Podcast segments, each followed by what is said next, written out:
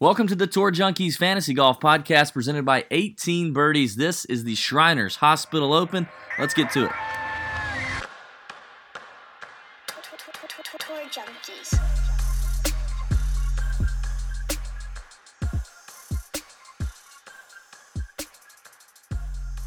What's going on, golf addicts? The Tour Junkies podcast back at you. This time, though, this is going to be an interesting show. We're going to have a good time. You're going to learn a lot tonight on this episode. You're going to learn a lot about golf, about picking golfers. You're going to have a great time. And most of it's because Pat's not here, which is fantastic. You, you're not going to hear Pat Perry tonight. Instead, filling in for Pat Perry, our friend, PGA Tour professional and just hilarious guy, um, Paul Apyan. What's up, Paul? Thanks for coming on the show and filling in for Pat. Yeah, no problem. I'll uh, start off. It's Apyan, but no worries. I've, I've been called much worse.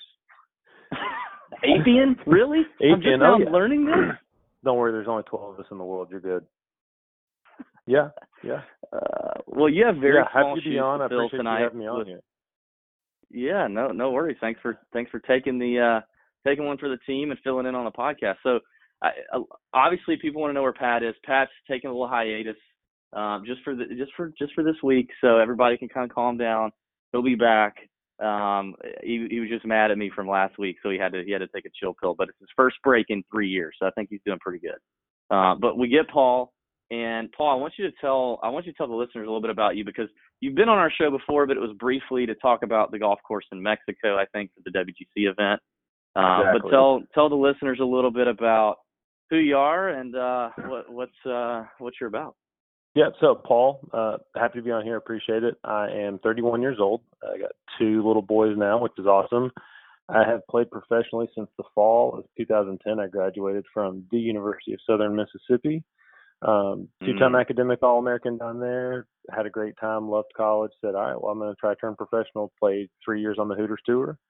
Then went out with the first year on the PGA Tour Latino America. Um, did not keep my card and had a first son on the way. So then went and played. 2015, it was a bit of a struggle. I had 15 events where I missed 12 cuts, eight by one, two by two.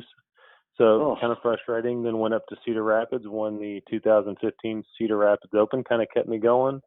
Went to PGA back down to PGA Tour Latin America in 16. Uh, finished tied for 17th at the end of the year on the money list, believe it or not, with the Shrimp El Camarón, uh, Jose de Jesus Rodriguez. And then that was the year that I was exempt to second stage and flat out forgot the deadline. So that's a good thing to, you know, always be remembered by. Then in 2017, went back. Yeah, that's correct. Kept my card. Wait a minute. Uh, oh yeah. So like it, there's certain cutoffs for if you're exempt to second stage and through to final stage and I got the dates mixed up and I was I just finished fifth at the Olympic course in Rio. I was like, all right, got my money, Q school's paid for, got to sign up. I'm three days late. oh, And I looked at it and I said, that's on me. Ended up not going to Q school uh, because of it, because then qualified for finals. Then went back down in 17, didn't play as well, finished just outside of keeping my card. And now I'm still playing in the United States. Uh, and I've got two healthy boys and an amazing wife. So it's been an interesting journey. It's definitely not what I thought it would be in July of 2010, coming right out of college, but it's been it's it's been I've got some great stories from down south, but I, I wouldn't change it. Yeah, yeah. it's not not not exactly what I pictured. Golf is getting well, crazy difficult. Yeah, like that's what I was gonna say. Is it's just it seems everybody that we talk to at any level, um, it just seems so so competitive, um, and I think the game has grown so much. You've got so many, you know, so much more young talent infused at every level that you're competing against. But, um, but uh, like, so what's your what's your what's your plan for this year? Like, what are you what are you working on, or what are you trying to do? I know you've taken some time off uh, from from Right. swinging it lately, which feels good. Yeah, yeah, uh, that was uh, taking almost four weeks off not swinging is the first time I've done that since probably middle school. But spending time with the kids always great. Uh, next year I'm going to do the Monday qualifier route and uh, maybe looking into doing different tours. Just don't know. Um, some things will shake uh, around, I'm sure, in the U.S. this off season with tours, and we'll see what happens. Um, but obviously, this, the main goal is still to get to the PGA Tour uh, and to provide a life for my family that way. Yeah. Well, so you've been doing it since you said 20, 2015? Fall, the fall of 2010 was my first year, and then for first full year was 2011. I was out on the what was then the Hooters Tour, is now the Swing Thought Tour. Gotcha. And so you obviously have come up playing with a lot of these, a lot of guys on the web, and um, a lot of guys PGA, and um, probably oh, yeah. some guys who who don't don't even play anymore at all. But um, so I know you know a lot, a lot of, those. those guys. A lot uh, yeah. yeah, it's interesting how the, you look at who you've played with, and you and and you're like, whoa, I I know this guy. I call him or I'll talk to him, and then you'll see other guys like, well, this guy wasn't that great no, nothing ever impressed yeah. me. And then you're seeing where he is, and you're like, well, well, why can't I be there? And that's not a knock on anybody who's made it by any means, but it's one of those to realize how na- narrow that talent pool is. If you don't do well at Q school, you've spent five grand, and then essentially your year mm-hmm. is shot. Um, now you don't have a chance to move up to make more and to provide and to move up. It makes it much more difficult.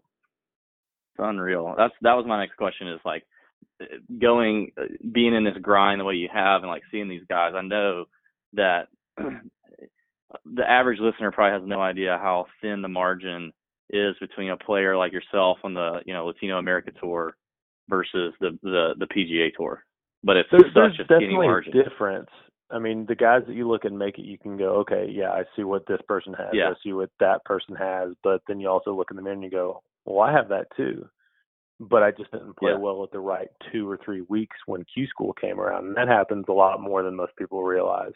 And if you look at like Lakeland, Florida this year for first stage, if you shot 14 under for four rounds, you put your clothes in your trunk and you drove home and you made sure that that check went through to the PGA Tour because you didn't get out of first stage. Took 15 under at Grasslands in Lakeland.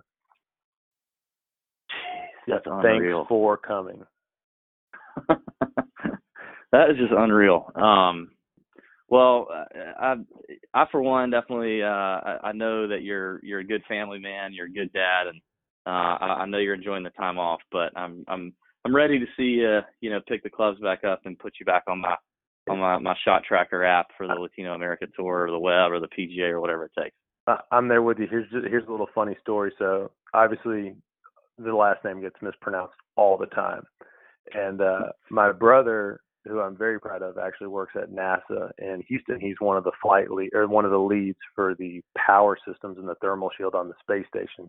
So he and I wow. have this joke as to who's going to tell people how to pronounce our last name properly the first time. Is he going to go into space, be a flight director, and on TV, or am I going to win on the on the ah. tour? So yeah, we have this little family bet going. Interesting. Okay. Yeah, when you you got you got to get some uh you know, we gotta get some odds. Maybe we can get our friends at MyBookie to put some odds on that one of these days. We can do that. We can work on that. Take take the under. Take, who am I taking? Kidding. Which which which Adrian am I taking? I don't. You're gonna it's say all one. course, but yeah. That well, yeah. um. So all right. Well, let, let's let's get into this a little bit. We we okay. we've uh. I, I want so Paul's gonna stick around. We're gonna do the we're going to recap quickly, and then we're going to do the breakdown, course breakdown, and, and Paul's going to stick around and make some picks. It's going to be a good time. So we got to recap first of all, though. Quickly, yeah, yeah, yeah. Xander Schauffele won the WGC. Um, I hate that event. I just think that's the worst WGC event of the year. Um, just not a fan. Uh, Finau, who God love him, just seem, is just the best guy in the world, but cannot seem to close the door and you know, I, I do have to say from a from a tour junkies perspective, um, I got to go ahead and brag on myself a little bit, Paul, because I, I picked Xander last week. He was one of my picks, and I said I just kind of got a feeling about him. It's kind of a gut call. He hasn't been playing that great, but I like him in a no cut event where you got to go low and and you know you can be aggressive. And here he is. Pat Pat hated the pick. I got some grief for the pick on social media but I was very happy to wake up to see Xander pull it out in the playoff. But man, Tony Finau, like the guy has come so close so many times. I mean, do you feel like if he finally and I know he's won I know he won the uh the what what he won Puerto Rico I think uh 2 years ago, but do you I mean, do you think it it'll only take one event for him to close the door? Like one more like big event for him to close the door and then he'll be good to go like is, is, is the first one is so hard to do? Do you realize what you're critiquing? That's this what guy we do, has Paul. what, That's what we do. 12, 12 top tens this year on the PGA Tour. Yeah, he's unreal. He's unreal. But but we want we want to see him win. Like I- everybody I wants to see him win because he's such a good guy.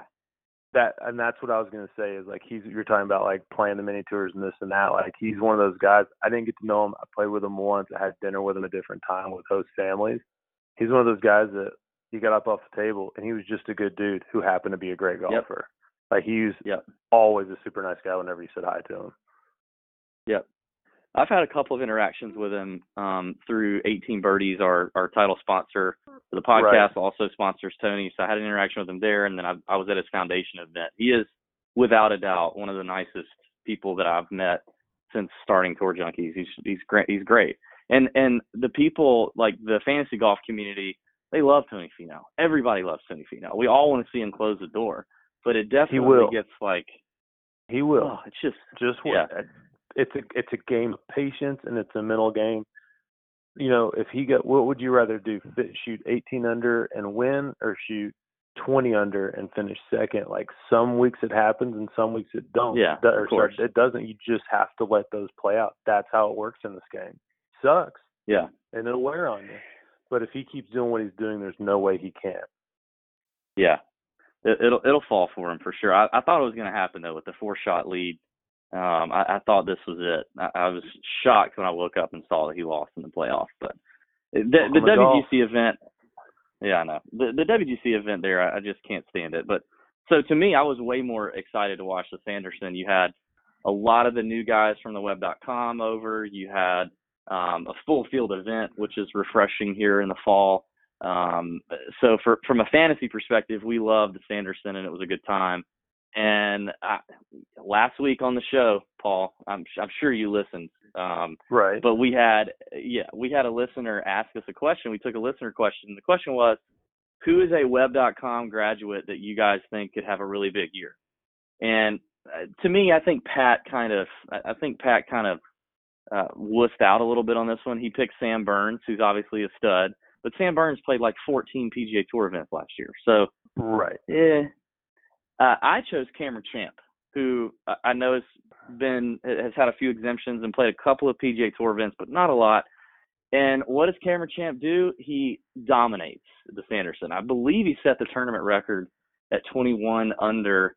Um, just ran away with it. Got, had a little bit of uh, trouble on Sunday with Corey Conners, who's another really good up and comer. But Cam Champ, um, Paul, I'm not sure. Have you seen his uh, his golf swing on social media this week at all?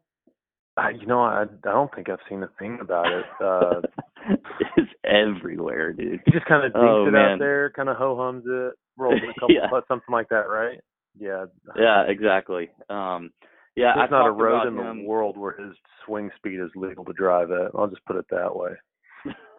no kidding, dude. And and like when you look at it from, you know way more about the golf swing than I do, but I, I'm just like I don't really see where the power comes in because he's not a. a I met him at Tony Finau's event um, like a month and a half ago. I met him and watched him hit golf balls on the range. He's not a big guy. He doesn't like he doesn't overswing. Like he doesn't look like he overswings. His backswing's like a normal looking backswing. He doesn't have this big time left wrist bow that Rahm and Brooks and DJ work with. Like, where does it come from? Do you think? This is just how golf has changed. Is that it's not a finesse game anymore like you used to play. And you'll see there's an echo chamber that gets out on Twitter and just talks about how it needs to be that way. It is an athletic sport now. Just look at how these guys are built. And this is when I tell people I'm 6'2, I'm 200 pounds, I've got a 34 inch waist. Okay. If I came out in, two, in 99 or 95, I would have been a giant. But now that you look at how it is, Yeah. Now I just fit in. And this is how these kids are nowadays. Look at um, uh, what's the drive, chip, and putt. Those kids don't just kind of figure it out. Those kids have had instruction, and he's been taught. And these up and comers, they've just been taught how to play the right way, and they use the ground the right way. And that that gets into Cameron Champ. He knows how to use everything efficiently, better than anybody else when it comes to speed. Yeah, I mean it's it's pretty crazy to watch. I, I I won't share this on the show because I've already shared it, but I saw him on a they put him on a TrackMan at Tony's event, and he was hitting 380, 381. Um, he he hit a, a low stinger at 360 that like didn't get higher than a telephone pole. It was We talking carry or, or total? total. Uh, you can't go by those numbers. Carry, man. Some days you play some days you play wet courses, some days you play dry courses. You got to go by carry. Yeah, I know. Regardless, I couldn't do that on the end of a runway. But No.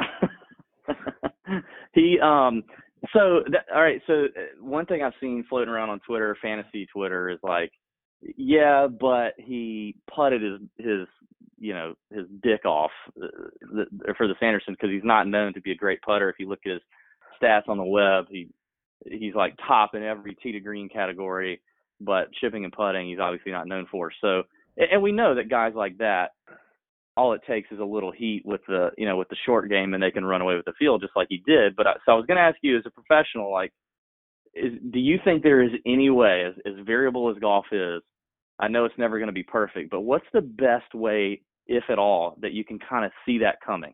Is that possible? Like to see a guy like Cameron Champ, who's known to be just this tee to green guy, and see the short game coming around, and he pops like this. it's all mental. I mean, yeah. Yeah. The, some days guys will figure it out on Wednesday evening at six thirty and hit by two putts and go, man, that felt just right. And some guys will figure it out the week Mhm. before, then go, man, I really found something on my back nine when I was way out of the event, but I did this, and all of a sudden I shot a good number, and I can build off of it going into the week, the next week. That happens a lot more than you'd think. Um, and but uh, again, it's it's so much mental that unless you're right in there or you talk to the person, you won't know. And the way the golf is getting, where guys can kind of keep most of their notes themselves, it's harder and harder to find.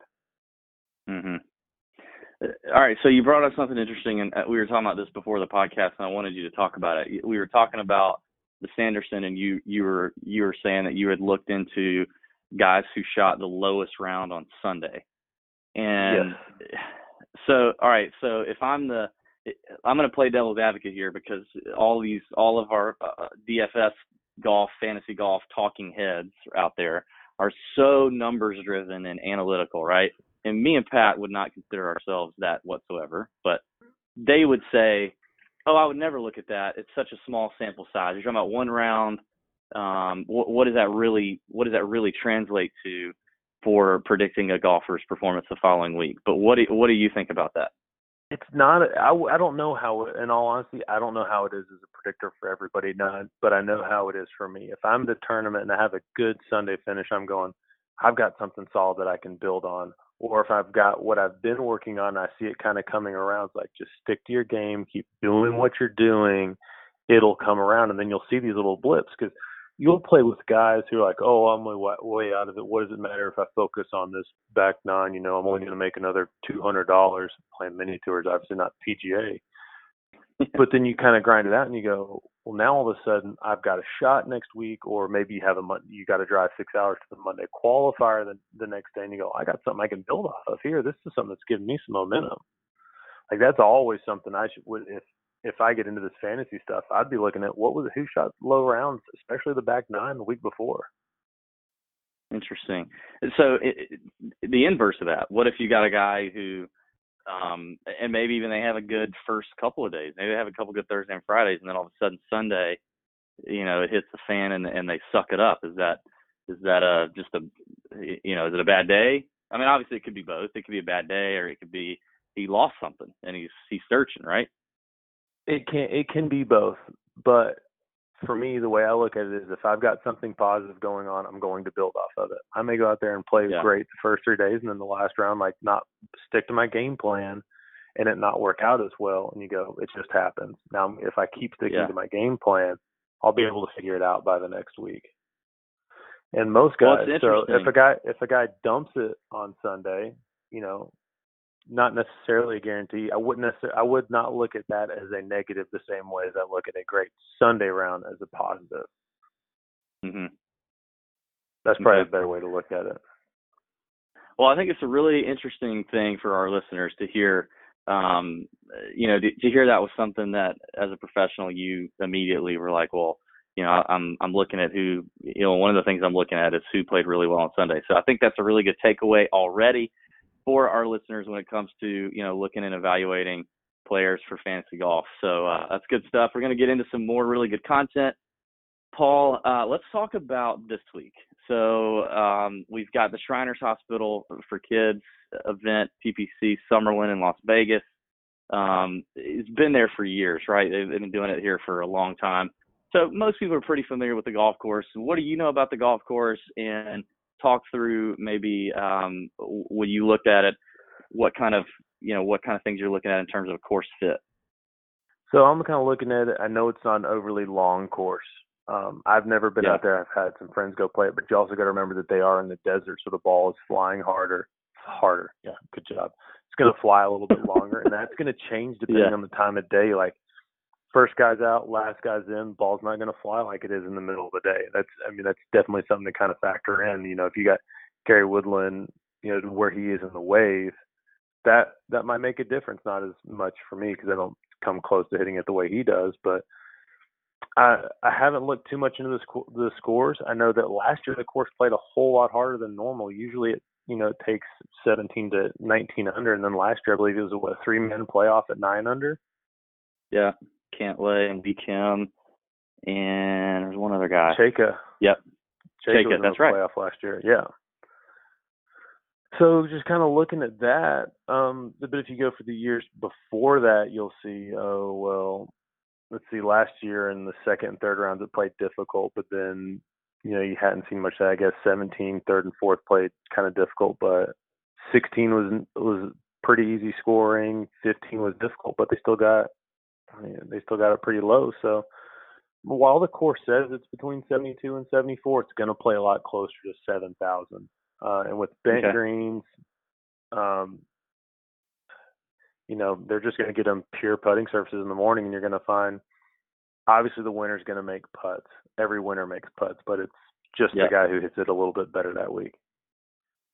All right, so you bring up a few. I got a few questions for you again, like from your perspective, because and we've talked about some of this before on other episodes, but for possibly new listeners, um, talk through. Let's let's talk through an easy course versus a really difficult course. Do you agree that if the golf course is a little easier, you look at these past scores, and maybe last year was a little bit of an outlier for Summerlin, but if it's a, if it's typically a um, you, know better scoring situation, do you believe that opens up the field in terms of who can win? Uh, because anybody can get hot enough to go on those runs, and vice versa on a difficult golf course, especially you know majors or um, you know really tough uh, tough events. Um, do you think that kind of shrinks who can really play well? Uh, meaning, really only the best in the world are going to be are more likely to be successful there. Do you agree with that, or do you think it matters? Uh, I, I think I wouldn't say it's an agree or disagree. I think it just changes um, you have some guys who are super comfortable going eight, nine under and around. You have other guys who can do it but aren't necessarily as comfortable. Um, but then you got guys who are like, man, let me get to a hard course because I know if I shoot one or two under, I'm going to lap a bunch of people, and I know that my game plan sets up better for that week in and week out. So, but then if you look at just the top golfers in the world, it doesn't matter. They're just going to find a way to do it. I know it's not probably the straightforward answer, just the easiest way to do it, but that's yeah. that's the honest truth. It I wouldn't. It, they said it doesn't help or hinder a group of golfers. It may just change as to who's playing, and a lot of that just well, deals with we, course setup more so in the conditions more so than it does the actual players. Everybody who is on that tour can play. I know a lot of people rip Bowdo, right. which is fine. But Bowdo never met him, never heard a bad thing about the guy. Obviously, he's good enough to win. And if anybody who's out there has a PGA Tour card, then they can win. That's just how deep golf yeah. has become, building off into what we talk about Q School. So, uh, yeah, and and we've heard, um, we've asked a number of guys that we've interviewed on the show that, you know, like what kind of courses they like, and a lot of guys say I like difficult golf courses. I, I think of Joel Dahmen just came on here and told us that. Um, uh, uh Brooks 100 for me, that's a 100% that way. Give me a hard golf course any day. And see, a lot of guys, uh, like everybody we ask, says that. Um, so, uh, so I, I, I get that. I guess to to me it does seem like though when you get these these courses where you know 16 20 under is going to win it just feels like at that point any of those guys especially a lot of these new guys like off the web.com that are used to playing on you know these web.com courses where it's just a birdie fest nonstop right like it just Right. feels like it opens it up a little more to those guys and say you know you're uh, than just being limited to a Brooks Koepka type a Gary Woodland type you know what I mean Oh, absolutely. Yeah. so I mean, another kind of theory question because you mentioned bent grass. So the green surface Okay. here, bent grass, and and I love putting on bent grass too. And it and it's pure. You don't have the you don't get as much of the bumpy stuff like Poa and Bermuda can kind of do at times. So in that in that case, does that make bad putters a little better? no. Does it, does it make them a little more like no? Do you think it I makes don't it think worse? so. Or, or They- okay. these guys are putting on the best putt surfaces you can put on, and they're the most consistent you'll find. There's not a bad Mhm. putter out there. If you look at web dot, or web.com Monday qualifier scores, if it normally takes five under or eight, sorry, six under to get through, and they punch the greens with the big core samples like everybody's stinky, the number's five under. But if they go and they play a course with the same course with firm greens, that number goes from six under to three under. Hmm. Okay. So I wouldn't say that a certain surface makes some guys better, you know, maybe bumpier this or that. No. All these guys can putt. Some guys are going to feel more comfortable being on a bent green and see a spike mark than some guys who are on a POA green and see a spike mark Right. or because of what you grew up on or a Bermuda green. Like for me, put me on Bermuda all day long. Because that's what you grew up on. No, actually, I grew up on bent, but everybody around here switched to Bermuda, and it just gets so much more durable than the bent does. But then Yeah. some guys look and say, "I don't care. I'm still going to hit a putt solid," and then it, it'll go in. That's more mental Well, than I guess- anything. I I guess that's where I think like I I get that idea because if you take a POA course and it gets bumpy in the afternoon, there, there's an element of there's there's an element there that you can't control how the ball is going to behave, right? So if you have a poor putter, and and I know I'm saying poor putter, but I'm saying relative to the to the rest of the field. I know all these guys are good putters, but Right. if you have a, a worse a worse putter and you get them out there and, and they don't they don't putt it as pure, they don't roll it on line as as as often. I mean, obviously that means there's less likely that they that, that they putt well, right? So if the the inverse of that is on the bent grass where it's a little more true, wouldn't that be negated somewhat? You know, you would like to think so, but and and from what I've seen, it just doesn't seem to happen that way. Okay. It just I. I, I pers- I mean, and maybe that's just me personally. I don't look at it as saying, "All right, this is going to make a big difference," or "I'm I'm a bad putter now. I got greens that are uneven, so I'm going to make some putts." Like uh, nobody I've ever heard say that has actually putted well. Everybody who plays Yeah. well, regardless of the conditions, will putt well that week. Yeah, yeah, that's I mean, you go play on greens that have been punched and are just in bad shape, and the guy who won will say, "Yeah, putted really well this week." Well, there's a 900% chance that he had a good. He went out and said, "I'm a good putter this week." yeah, yeah. Um, all right, so so let's get back to the Shriners here. So any All right. Any other like takeaways for you or like course fit? You mentioned that it's probably going to play like seven thousand, so you're not going to necessarily have to be a bomber here. Um, anything else that you think is going to be really important to play this golf course well? No, I mean, in, in all honesty, the way the game's going, it's who's hitting it the best that week, and then of all the guys who's hitting it the best, who's going to make the putts. I mean, that's just how it is. It's not like I think you have a couple of weeks a year that you can go like Harbor Town's going to be uh, drastically different, or um, TPC in Jacksonville, where that's just a different course. But other than that, I think you kind of see you as deep as the fields are and as good as everybody is now. It just doesn't make that big of a difference. So are you? Um, obviously, we've talked about this before, but like form is definitely a big deal and uh, a place you want to go if you're going to try to predict who's going to play well.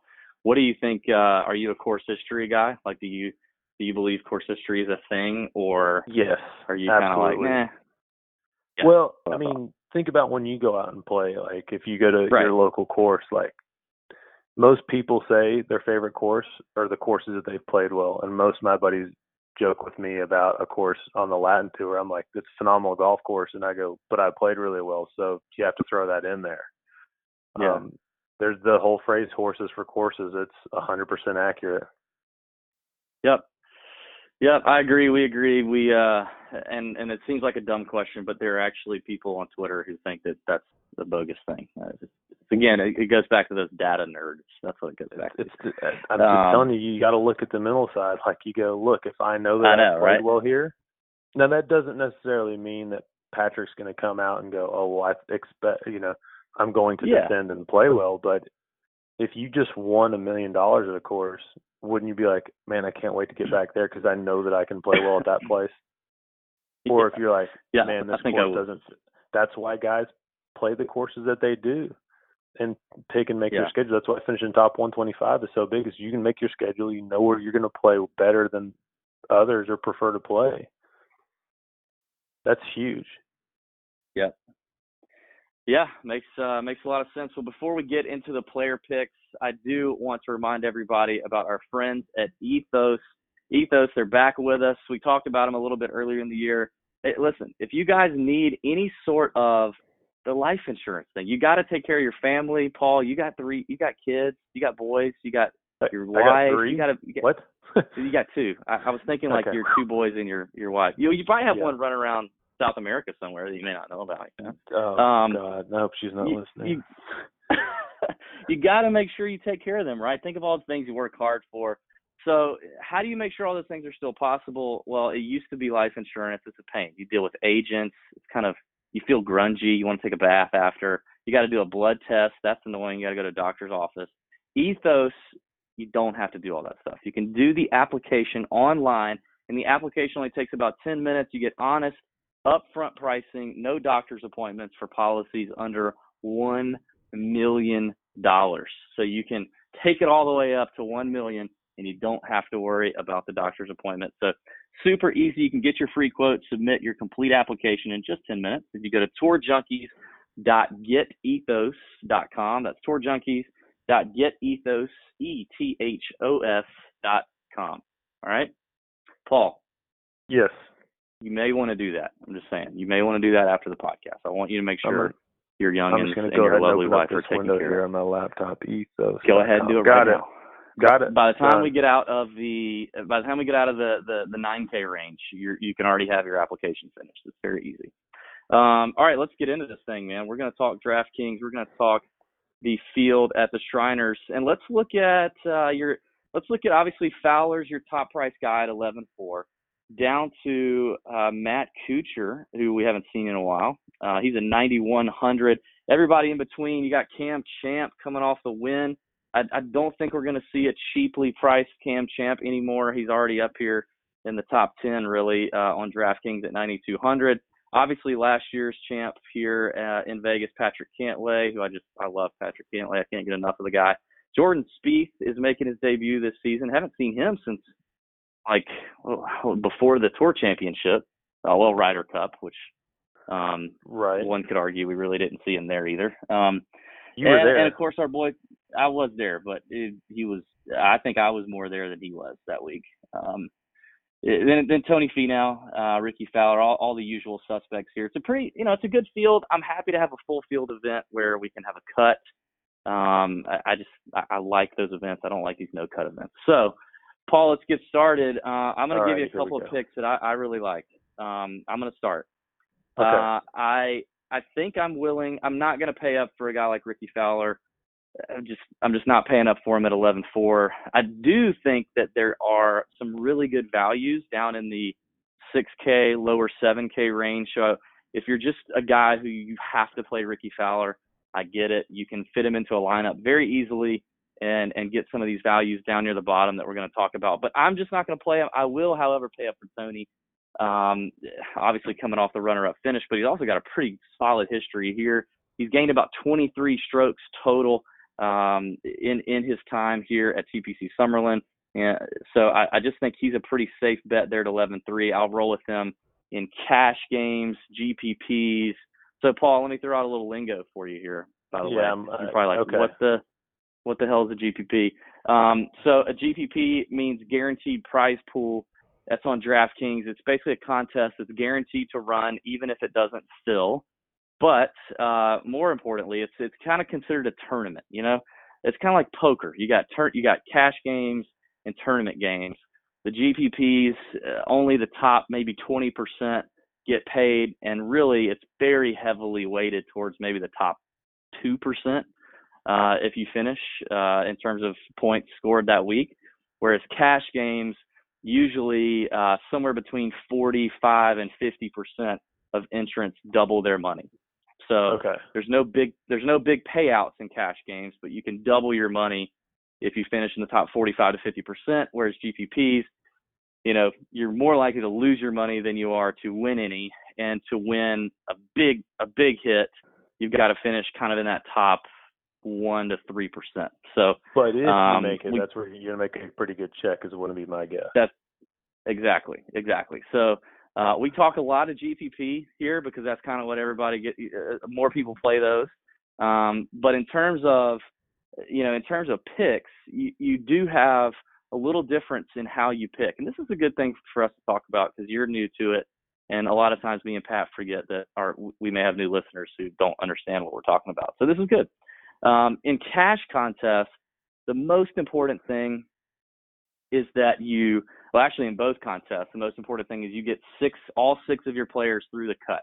If you lose a player to the cut you are very likely to not win money. So it's very important to make a lineup with six guys that get through the cut. In cash that's really all it boils down to and it sounds it may sound easy to a lot of people but it's not. Um s- so so cash is really that's really to me where it stops because you don't have to finish you know, if the if the contest pays out to the top two, or, you know, to the first 2,000 entrants, then if you finish first or you finish 2,000, you make the same amount of money. So you Right. just got to get your six through, and that's it. In a GPP, you also have to get your six through, but it's very important to one have the winner because they get more points, they get bonus points, and it's also important to have guys who are maybe a little less popular and not as selected um, we, we talk about ownership percentages. Okay, so um, last week Xander was a good example. Nobody wanted to play Xander Schauffele because his form has been not great. Right. And so he he was a great play and a great GPP play because he was owned by only about eight percent of lineups. So when he wins, you're jumping. You know, you got a guy that 92% of lineups didn't have, right? Huge. so- oh yeah. Big deal. So, take Finau this week. Finau, because everybody loves him, he's always popular because everybody loves him. Everybody wants to play him. Doesn't matter what his price tag is. People want to play Finau. So if Right. he wins, you're never you're never going to have a low owned Finau. He's probably going to be 20, 25 percent owned, and that's that's considered pretty high. Um, Okay. so some weeks you're going to have winners that, that hit that, but in GPPs you've always got to have some low owned guys that pop, and those guys could be in the top price range, the middle, the bottom. Doesn't matter. You could have a, a low owned stud that you've already given me a name of before the podcast that you're going to tell some people here in a minute. And if he pops, like I can tell you right now, the guy you told me about, he'll be less than one percent owned. So if he comes in in like top fives, top tens, that's a big edge on the field in a tournament. So I got you. that's kind of what we talk about when we say GPP, cash, stuff like that. Does that make sense? sure. I'm glad I took Greek in college, but yeah, kid. That's right. um, so for me, right, I'm going to so play GPP, now. Bet heavy, bet high. Cash is your long Yep. run. Just slowly make your money and get at the end. Got Build- it. I'm probably your- more of a cash guy. Yeah. Most people start like that. We started Right. like that too. You start cash, and then you're like, okay, screw it. I'm ready to win, win the big money. So For uh, sure. Yeah, you build your bankroll with the cash contests and all that stuff. If you're if you're more risk averse, you definitely will play the cash games. I guess. Yeah, be me Um, for sure. Yep. Um, Got it. So I'm all in on Finau um, in any contest this week. I'm going to pay up for him. I, I I love to play there. I don't. Do you think, think the travel's going to have any effect on him? I mean, Great question. I guess it could. It is a great question. Yeah. I guess it could, right? Um, yeah, I mean he's been he I- big fan of Finau. I just, that'd be my question. Is he's been playing a lot. lately. He's Yeah. been playing well. I'm hoping he can Yeah. take it to a win. Yeah. Well, he didn't play the CJ Cup. He didn't play CIMB. So I mean, he's he's had a little rest, but he is going to So have just- travel. So he went just straight over to Hong Kong and then back. Yeah. Got it. So I don't know. I don't know how Okay. far the I don't know how far how long the flight from Hong Kong to Vegas is, but Not 20 minutes. um I mean he's also a Utah guy. Like it's that's kind of close. yeah, like, so he not, knows how to play not- a little bit at altitude. It's not as much, but he, yeah. he knows how to play that. That's Yeah. big. But if you're looking for a reason to not play him or what we call fade a guy, um, Right. then I guess you could say travel plus ownership. You know, Well, I was thinking he 'cause that's another CJ way- because if you played CIMB and CJ Cup, then there's just like no chance. there's but I don't think yeah, those guys would your, play four in a row. No. Um, th- and that's actually another way that you can gain an edge in GPPs is by not playing a guy who's going to be really popular because then if he sucks, everybody's got him in their lineup and you don't, so you can have an edge. So that's that's another Okay. kind of thing you can think about in terms of a guy like Finau who's obviously going to be really popular. Um, you know, if he did not, you know, if he didn't play very well, then you would be getting a nice a nice edge there. So something to think about. Uh, but for me, my favorites here are Finau, Webb, and Patrick Cantlay. I'm going pretty chalky here. I just Webb plays really well here. I love Webb at an event where distance isn't a huge factor. Um, he, he's got a great record here. One here in 2014. He's gained 35 strokes at this golf course in the last five years, which is more than anyone in this field. And then I'm everybody who listens to the show knows that it's really hard for me not to pick Patrick Cantlay. I just I love that guy's game, and uh, I'll play Webb, Tony, and Cantlay in this range, regardless of ownership. I do think they are going to be a little chalky, uh, a little higher owned, but I will look to differentiate my lineup elsewhere in terms of GPP. So, what do you who are, who are your guys in this range from like Kuchar to Fowler? Who do you like? Man, I really like Woodland, especially if you look coming off of this fall he's had. He finished 11th at Tour Championship, fifth at CIMB, second at CJ Cup. Took the week off, and then last year he finished T18. I think he's a pretty solid bet all around if you're looking at that. And then maybe go another one would be Chesson Hadley. He's got two top fives here in the last ten, in the last five years, which is obviously again going back horses for courses now he played finished second at CIMB, didn't play quite as well at Nine Bridges, probably took the week off, got to relax, get adjusted. I think he's a good solid pick coming in. I like Chesson. Chesson's been on the podcast before. A great dude. I, I feel like I feel I feel like 9300 is a lot for him. Like if you look at the names that he's around, You just asked me who I picked. I didn't say what I I, thought with their I. I know. L- let's- I'm looking at this range, and if I'm looking at statistics, those are that's what I'm looking at going forward. Okay, that's good. Well, you know what? And and again, he's probably going to be overlooked because of that price. So if you play him in tournaments and GPPs, you know, you, you're going to have an edge because I don't think I don't think he's going to be popular at that price tag. He, he's the the form has been spotty. Yeah, he's got a decent record here, but the the name value. Wait, wait, wait. you have Did you just say that a guy had spotty form who finished second three weeks ago? I'm sorry, Yeah, my phone was cut out when you said something like that. Shut- sorry. he missed the cut the week before, and he finished 73rd, which is DFL at the CIMB the week after. That's what I'm Um, saying, like, that's- second at or CIMB. CJ Cup. CJ Yeah. Cup. I mean, Yeah. that would be spotty form. Would you say that guy's in form? That's a good question, actually. What do you think means a guy's in in good form? Because I would look at that and say, yeah, I mean, the second place is nice. He's not in like god awful. Are you telling form, me that but he played well and finished second was uncharacteristic, or are you telling me that the other two were uncharacteristic? That's that's pretty much what you're asking. Yeah, I guess that's what I'm asking because I, I and I, I don't look at it like that to say like that it's uncharacteristic. I'm just looking at it in total and saying I wouldn't say that guy's in good form. I just wouldn't say he's like complete and utter garbage right now. I just wouldn't say he's in good form. I mean, like Patrick Cantlay, who finished seventh last week, uh, 17th at the Safeway, 21st at the Tour Championship, which actually Right. that's not great because there's only 30 guys in the field, but he's a bad example. But there's other guys that I, I don't know. I just the, the miscut and the DFL at the CJ Cup is kind of I mean, I, I hear you. I understand where you're coming from, but you know, as me, I'm looking at kind of Woodland and Hadley, and if you, you know, they're opposites, but they both have good finishes in the last three events. Let's see, between the two of them, they have three top fives in the last three events. It'd almost be a way to hedge your bets if you're looking in that price range.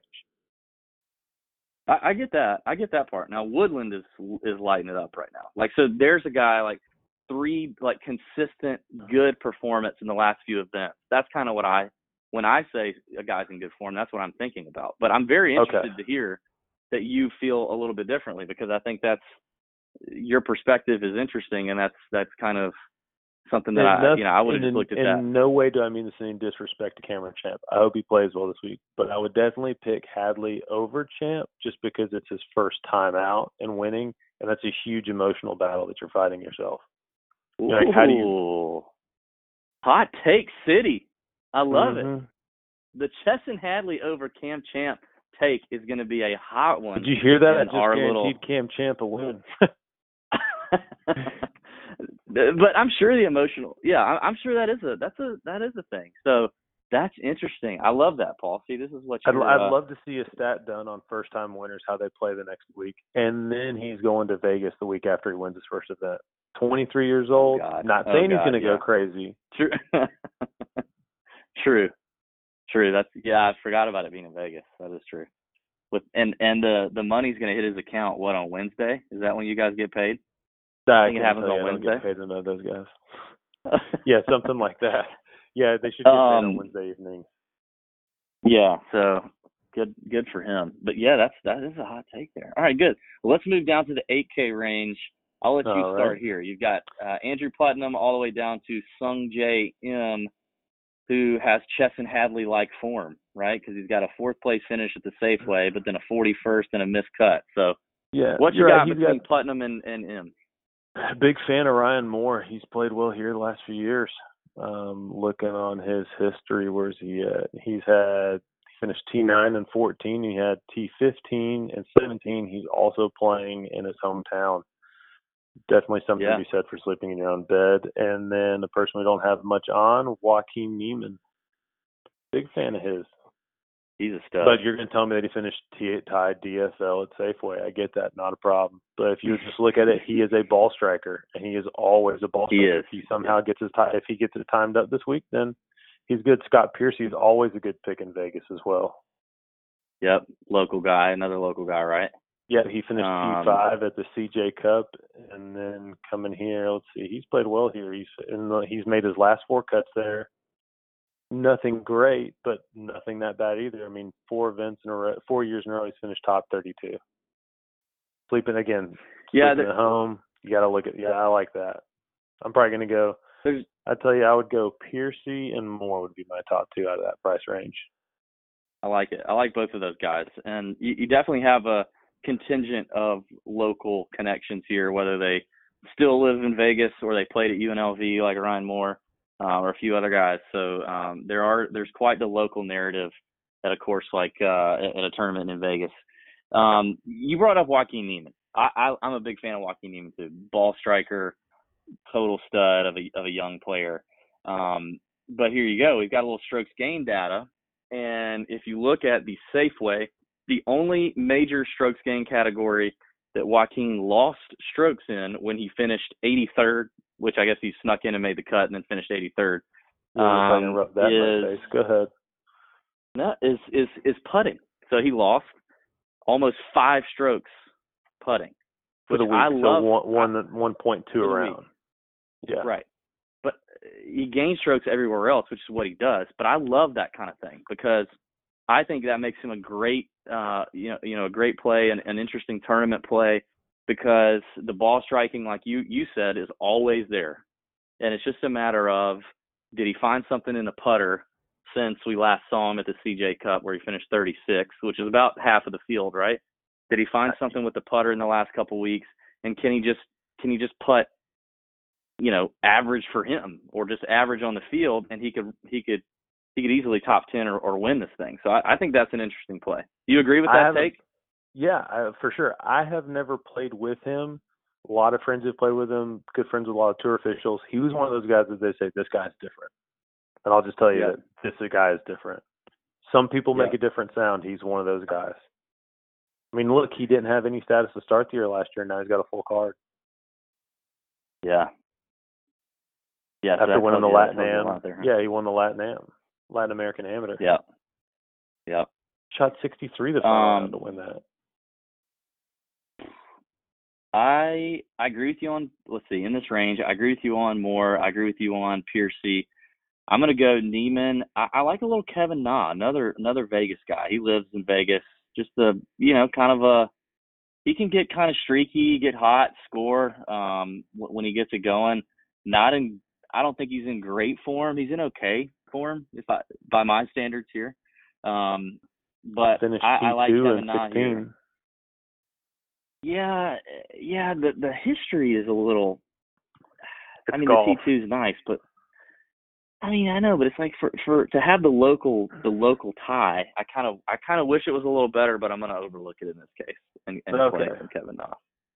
Um, you think that's crazy? Okay. You're like you see the T two and you just think he's he's good, but you, you you're not gonna mm-hmm. call him a a, uh, a, a horse for the course either, though, right? No, not at all. But if you're looking for a reason to pick him, I'd say you take him at T2. And if you're looking for a reason to fade him, then you go, maybe he's inconsistent. Yeah. Yeah, and I guess that's that that would be the concern there. But I feel like but I also think I, I just feel like for the local the local connection and, and living in the area, for the same reasons you like Piercy and Moore and the other guys, like I'm a little shocked at how bad the the recent history is for Some him. guys are not Um, comfortable playing at their home course in a tournament. There's truth to that because you know Which which holes you're supposed to birdie, you know which holes you're supposed to play well, and Uh-huh. if you don't get out, let's say you're supposed to play the first three at two under, and you're all of a sudden one over. Well, wait a second, now I got the hard holes coming up. Some some guys look at it that way. I wonder if that's even his home course. I've I've heard there are way better courses in Vegas than TPC Summerlin. He, he, may- right he may that not be there. they're playing in their own own area obviously he's played the course Yeah. and he knows it but some guys Yeah. will look at it that way Um, I think that's about it here in this range. That's it for me in this range. Now the seven K range is pretty, um, pretty big. we're gonna have pretty some big fun spot. with We got. one We're gonna have some fun with this one. I got a feeling. All right, I Oh, I'm yeah. excited for a couple of names here that I, I know you're gonna bring up. So let's let's break it up from like Ryan Palmer at 79 to um let's look at Graham McDowell 74. So the 79 to 74 hundred dollar range in that spot, who catches your eye there? sam burns Yeah, martin laird Laird. first yeah UNLV guy. Was he a UNLV guy? i'm not sure but he did play well last week at sanderson finished t7 Okay. see where he fell When did he fire that last round Burns is just Burns is really just hard good. to pick against Yeah, exactly. i don't have Um, i don't have as many in this range as i do just below this range Uh huh. Which I love. I mean, I love that. Burns- some. Burns definitely hops out, and Laird gives you, you know, reason to pull for him. 'cause He also made the cut, finished T46 at Safeway. Um, so I guess in his two starts in the fall, he's made both cuts. That's definitely something to look at. Whereas Sam Burns, he's played twice. He does have a T3, but he did miss the cut at Safeway. And Streelman in the same range finished 25th at Safeway, but missed the cut last week at Sanderson. Hmm. Yeah, Yeah, I'd, I take Laird. Okay. I am not on Laird. I, I'm going to agree with you on Burns. I kind of like Austin Cook. I think he's an interesting play here. Seems like a great course for him.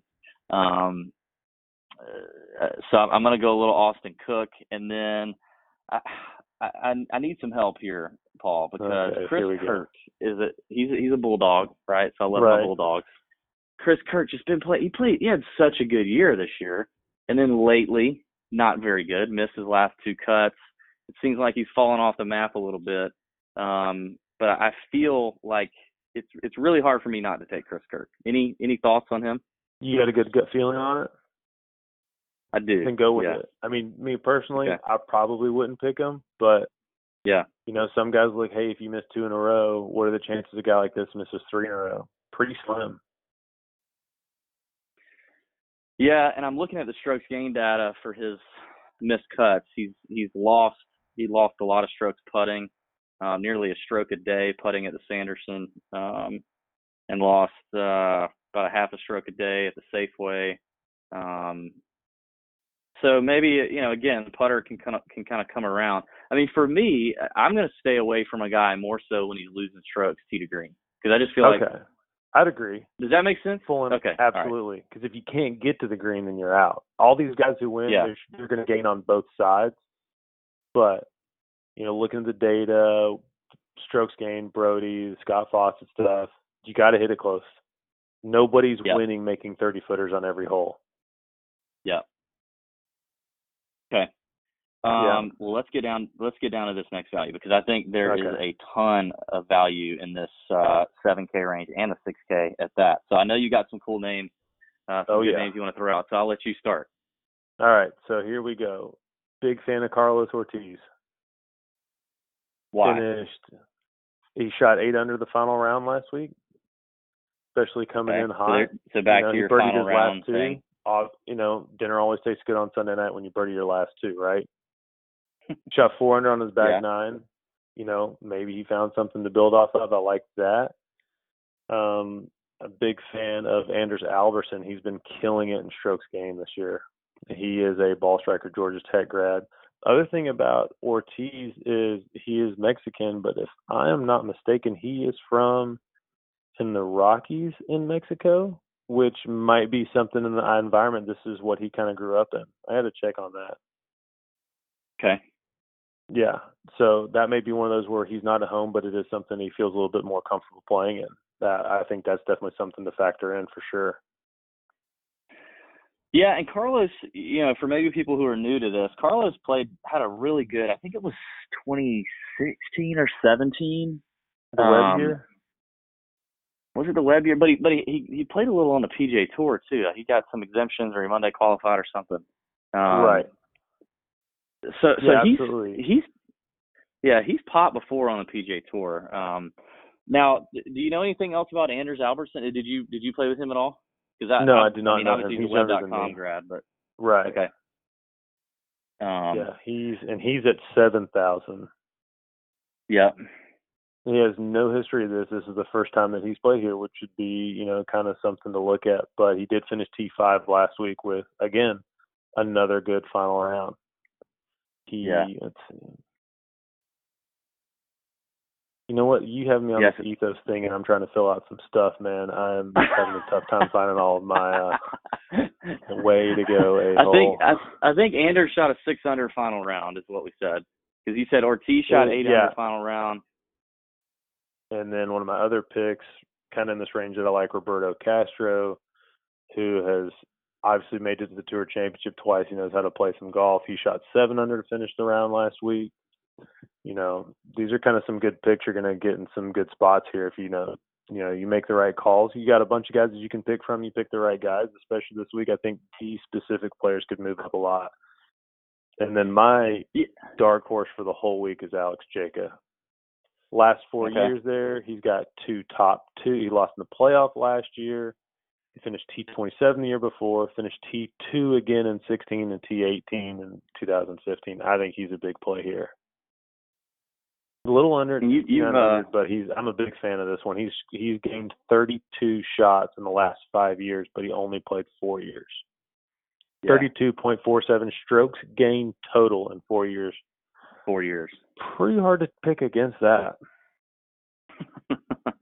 um, well, I like I like the calls because you you gave some names that you know just knowing the the community that that plays fantasy golf, th- those will not be high high owned names. So you can definitely gain some edge in tournaments uh, if those guys pop. I mean, because obviously there's some other names in this range that you look at. There seems like a ton of value. I mean, I, Russell Henley at 7,300. Um, Kevin Tway, who's been playing pretty well at 73. You've got Peter Uihlein, uh, Brendan Steele, Joel Dahmen. These guys all been playing really well. Harold Varner. So there's a lot of Dylan names that I think will be pretty popular. Yeah, Dylan Meyer. Yeah. who, Uh, he finished He seventh last week. week. Um, Yeah.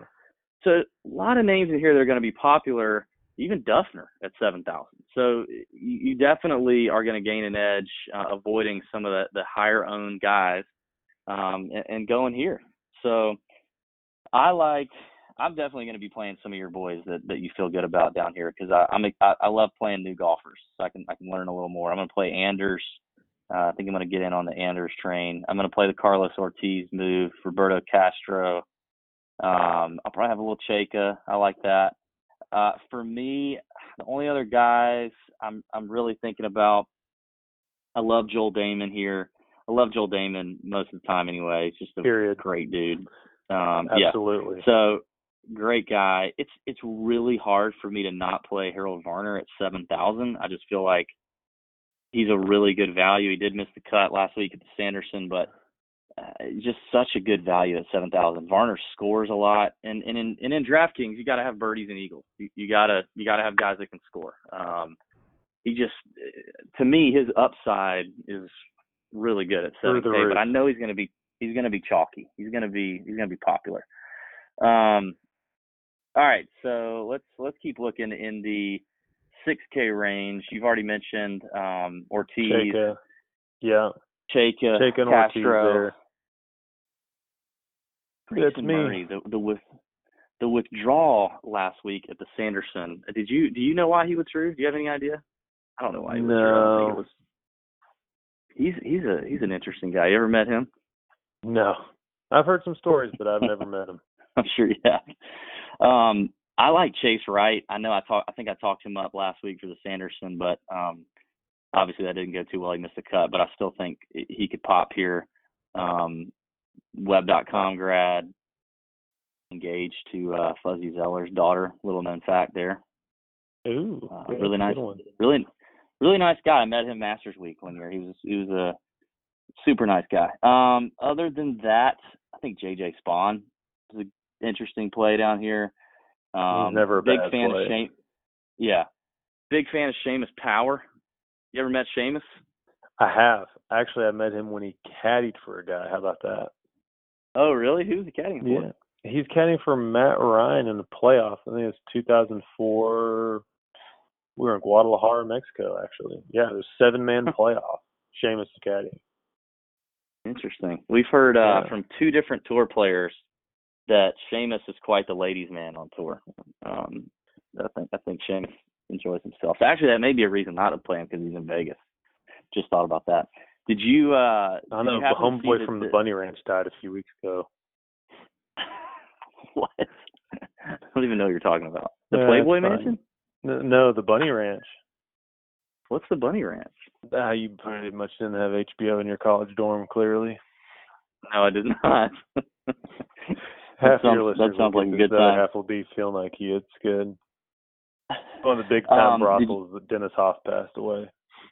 Oh, nice. Did Yeah. you see the heater from Kelly Kraft to John Peterson on Twitter this week? By the way. Oh no. Yeah. No man, go look Um, it up. Oh, what did he call him out for? Was it oh what was it? Yeah, he he called him out because uh, Peterson commented on like how good retirement life was or whatever, and like getting to see his kids and not doing the travel thing. And Kelly basically said, "Yeah, dude, but we all know you you know you'd rather be playing on the PGA tour, and you know if you could have kept your card, like just just Yeah. absolutely Good for him for having a high you know, looking at it in the positives, but playing with John Yeah. and being around him, he's one of the most competitive people I've ever been around. I love John Peterson. I think he's hilarious. Um, he's been on the show. He's he Oh, was one of our first. He was one of our very first interviews that we ever Who got. was your like, first years interview? Ago. Our very first interview was Scott Brown. Scott Brown was our first. Actually, we interviewed Scott and John Peterson on the same day, um, but we we published them separately. So Okay. um, so those are our first two, and then you know who our third was? We went from we went from Scott Brown and John Peterson to Brooks Koepka. But now we can't we can't get there. Brooks on the show. We can't get Brooks on the show to save our lives. now, now, now you're So- stuck with Paul. God, see how that goes. uh, but yeah, that Paul Apyan guy. Yeah, that's right. Um, Later. all right, so there's just so many good names here though as we round this out. I mean, Bud Cauley, Poston? Stick, Brian Brian Gay, JT, love the post man. Um, Finished what fourth last year? Was it Yeah. was he fourth year? Yep. Yeah. Um, great player on a course where distance isn't a big deal. JT's been on the show because I remember him saying like he basically said like uh he can hear the ball lands. He's so short off the tee. He was like ripping himself about uh, um his short knocking status, but he's an incredible short game. Uh, he's on Um, the PGA Tour, and I'm calling him. Yeah. Say he's another Uh, good Corey one Connors. range. Corey, yeah, just kind of Second, slaps out there and, and- puts it good. Yeah, Yeah, he played- yeah, bucks. There's just a lot down here. Jaeger, I I think mean, I'm a little bit of a homeboy for Jaeger. I do play a lot with him. Finished T20 here last year. Shot 500 the final Mhm. round last week. Definitely something to build off of, and I know he's a big fan of Vegas, so that's good. Okay. I I just think for this range, we're gonna have to wait till kind of Wednesday. So because I, I think when by Wednesday we'll know who's kind of getting talked up and who's not, who's gonna be popular down here, who's not, and then maybe we look at the waves if there's a tea time advantage or something like that. We'll have to check that out.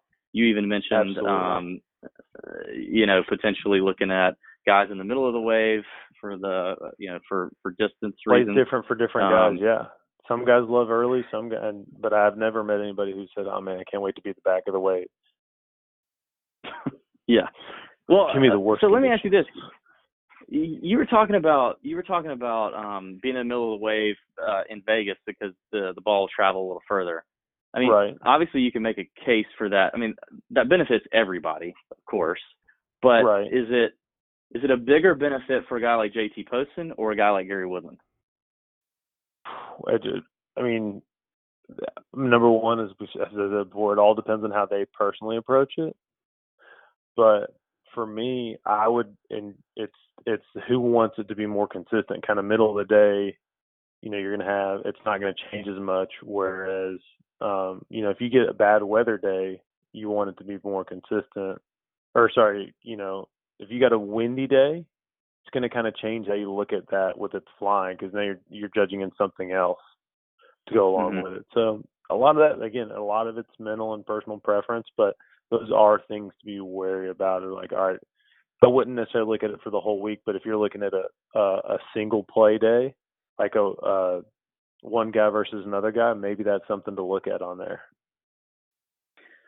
All right, so I, I think you bring up a few interesting things about the wave that we've never thought about or been told about. So, what, would you be willing on Wednesday?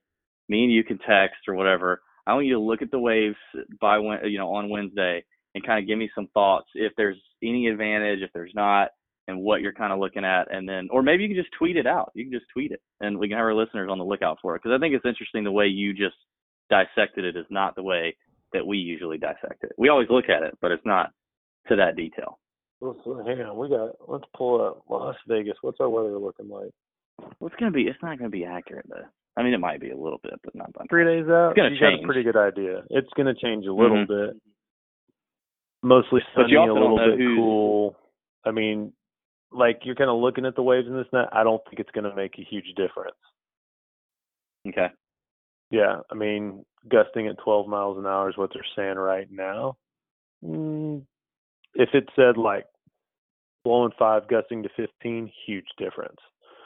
Uh, Mhm. That would kind of you go, well, am I looking for somebody who's at higher or someone who can fly it? You know, that might change some things if you want to really get specific. If you're trying to figure out if you want to play a guy or fade him. Mhm.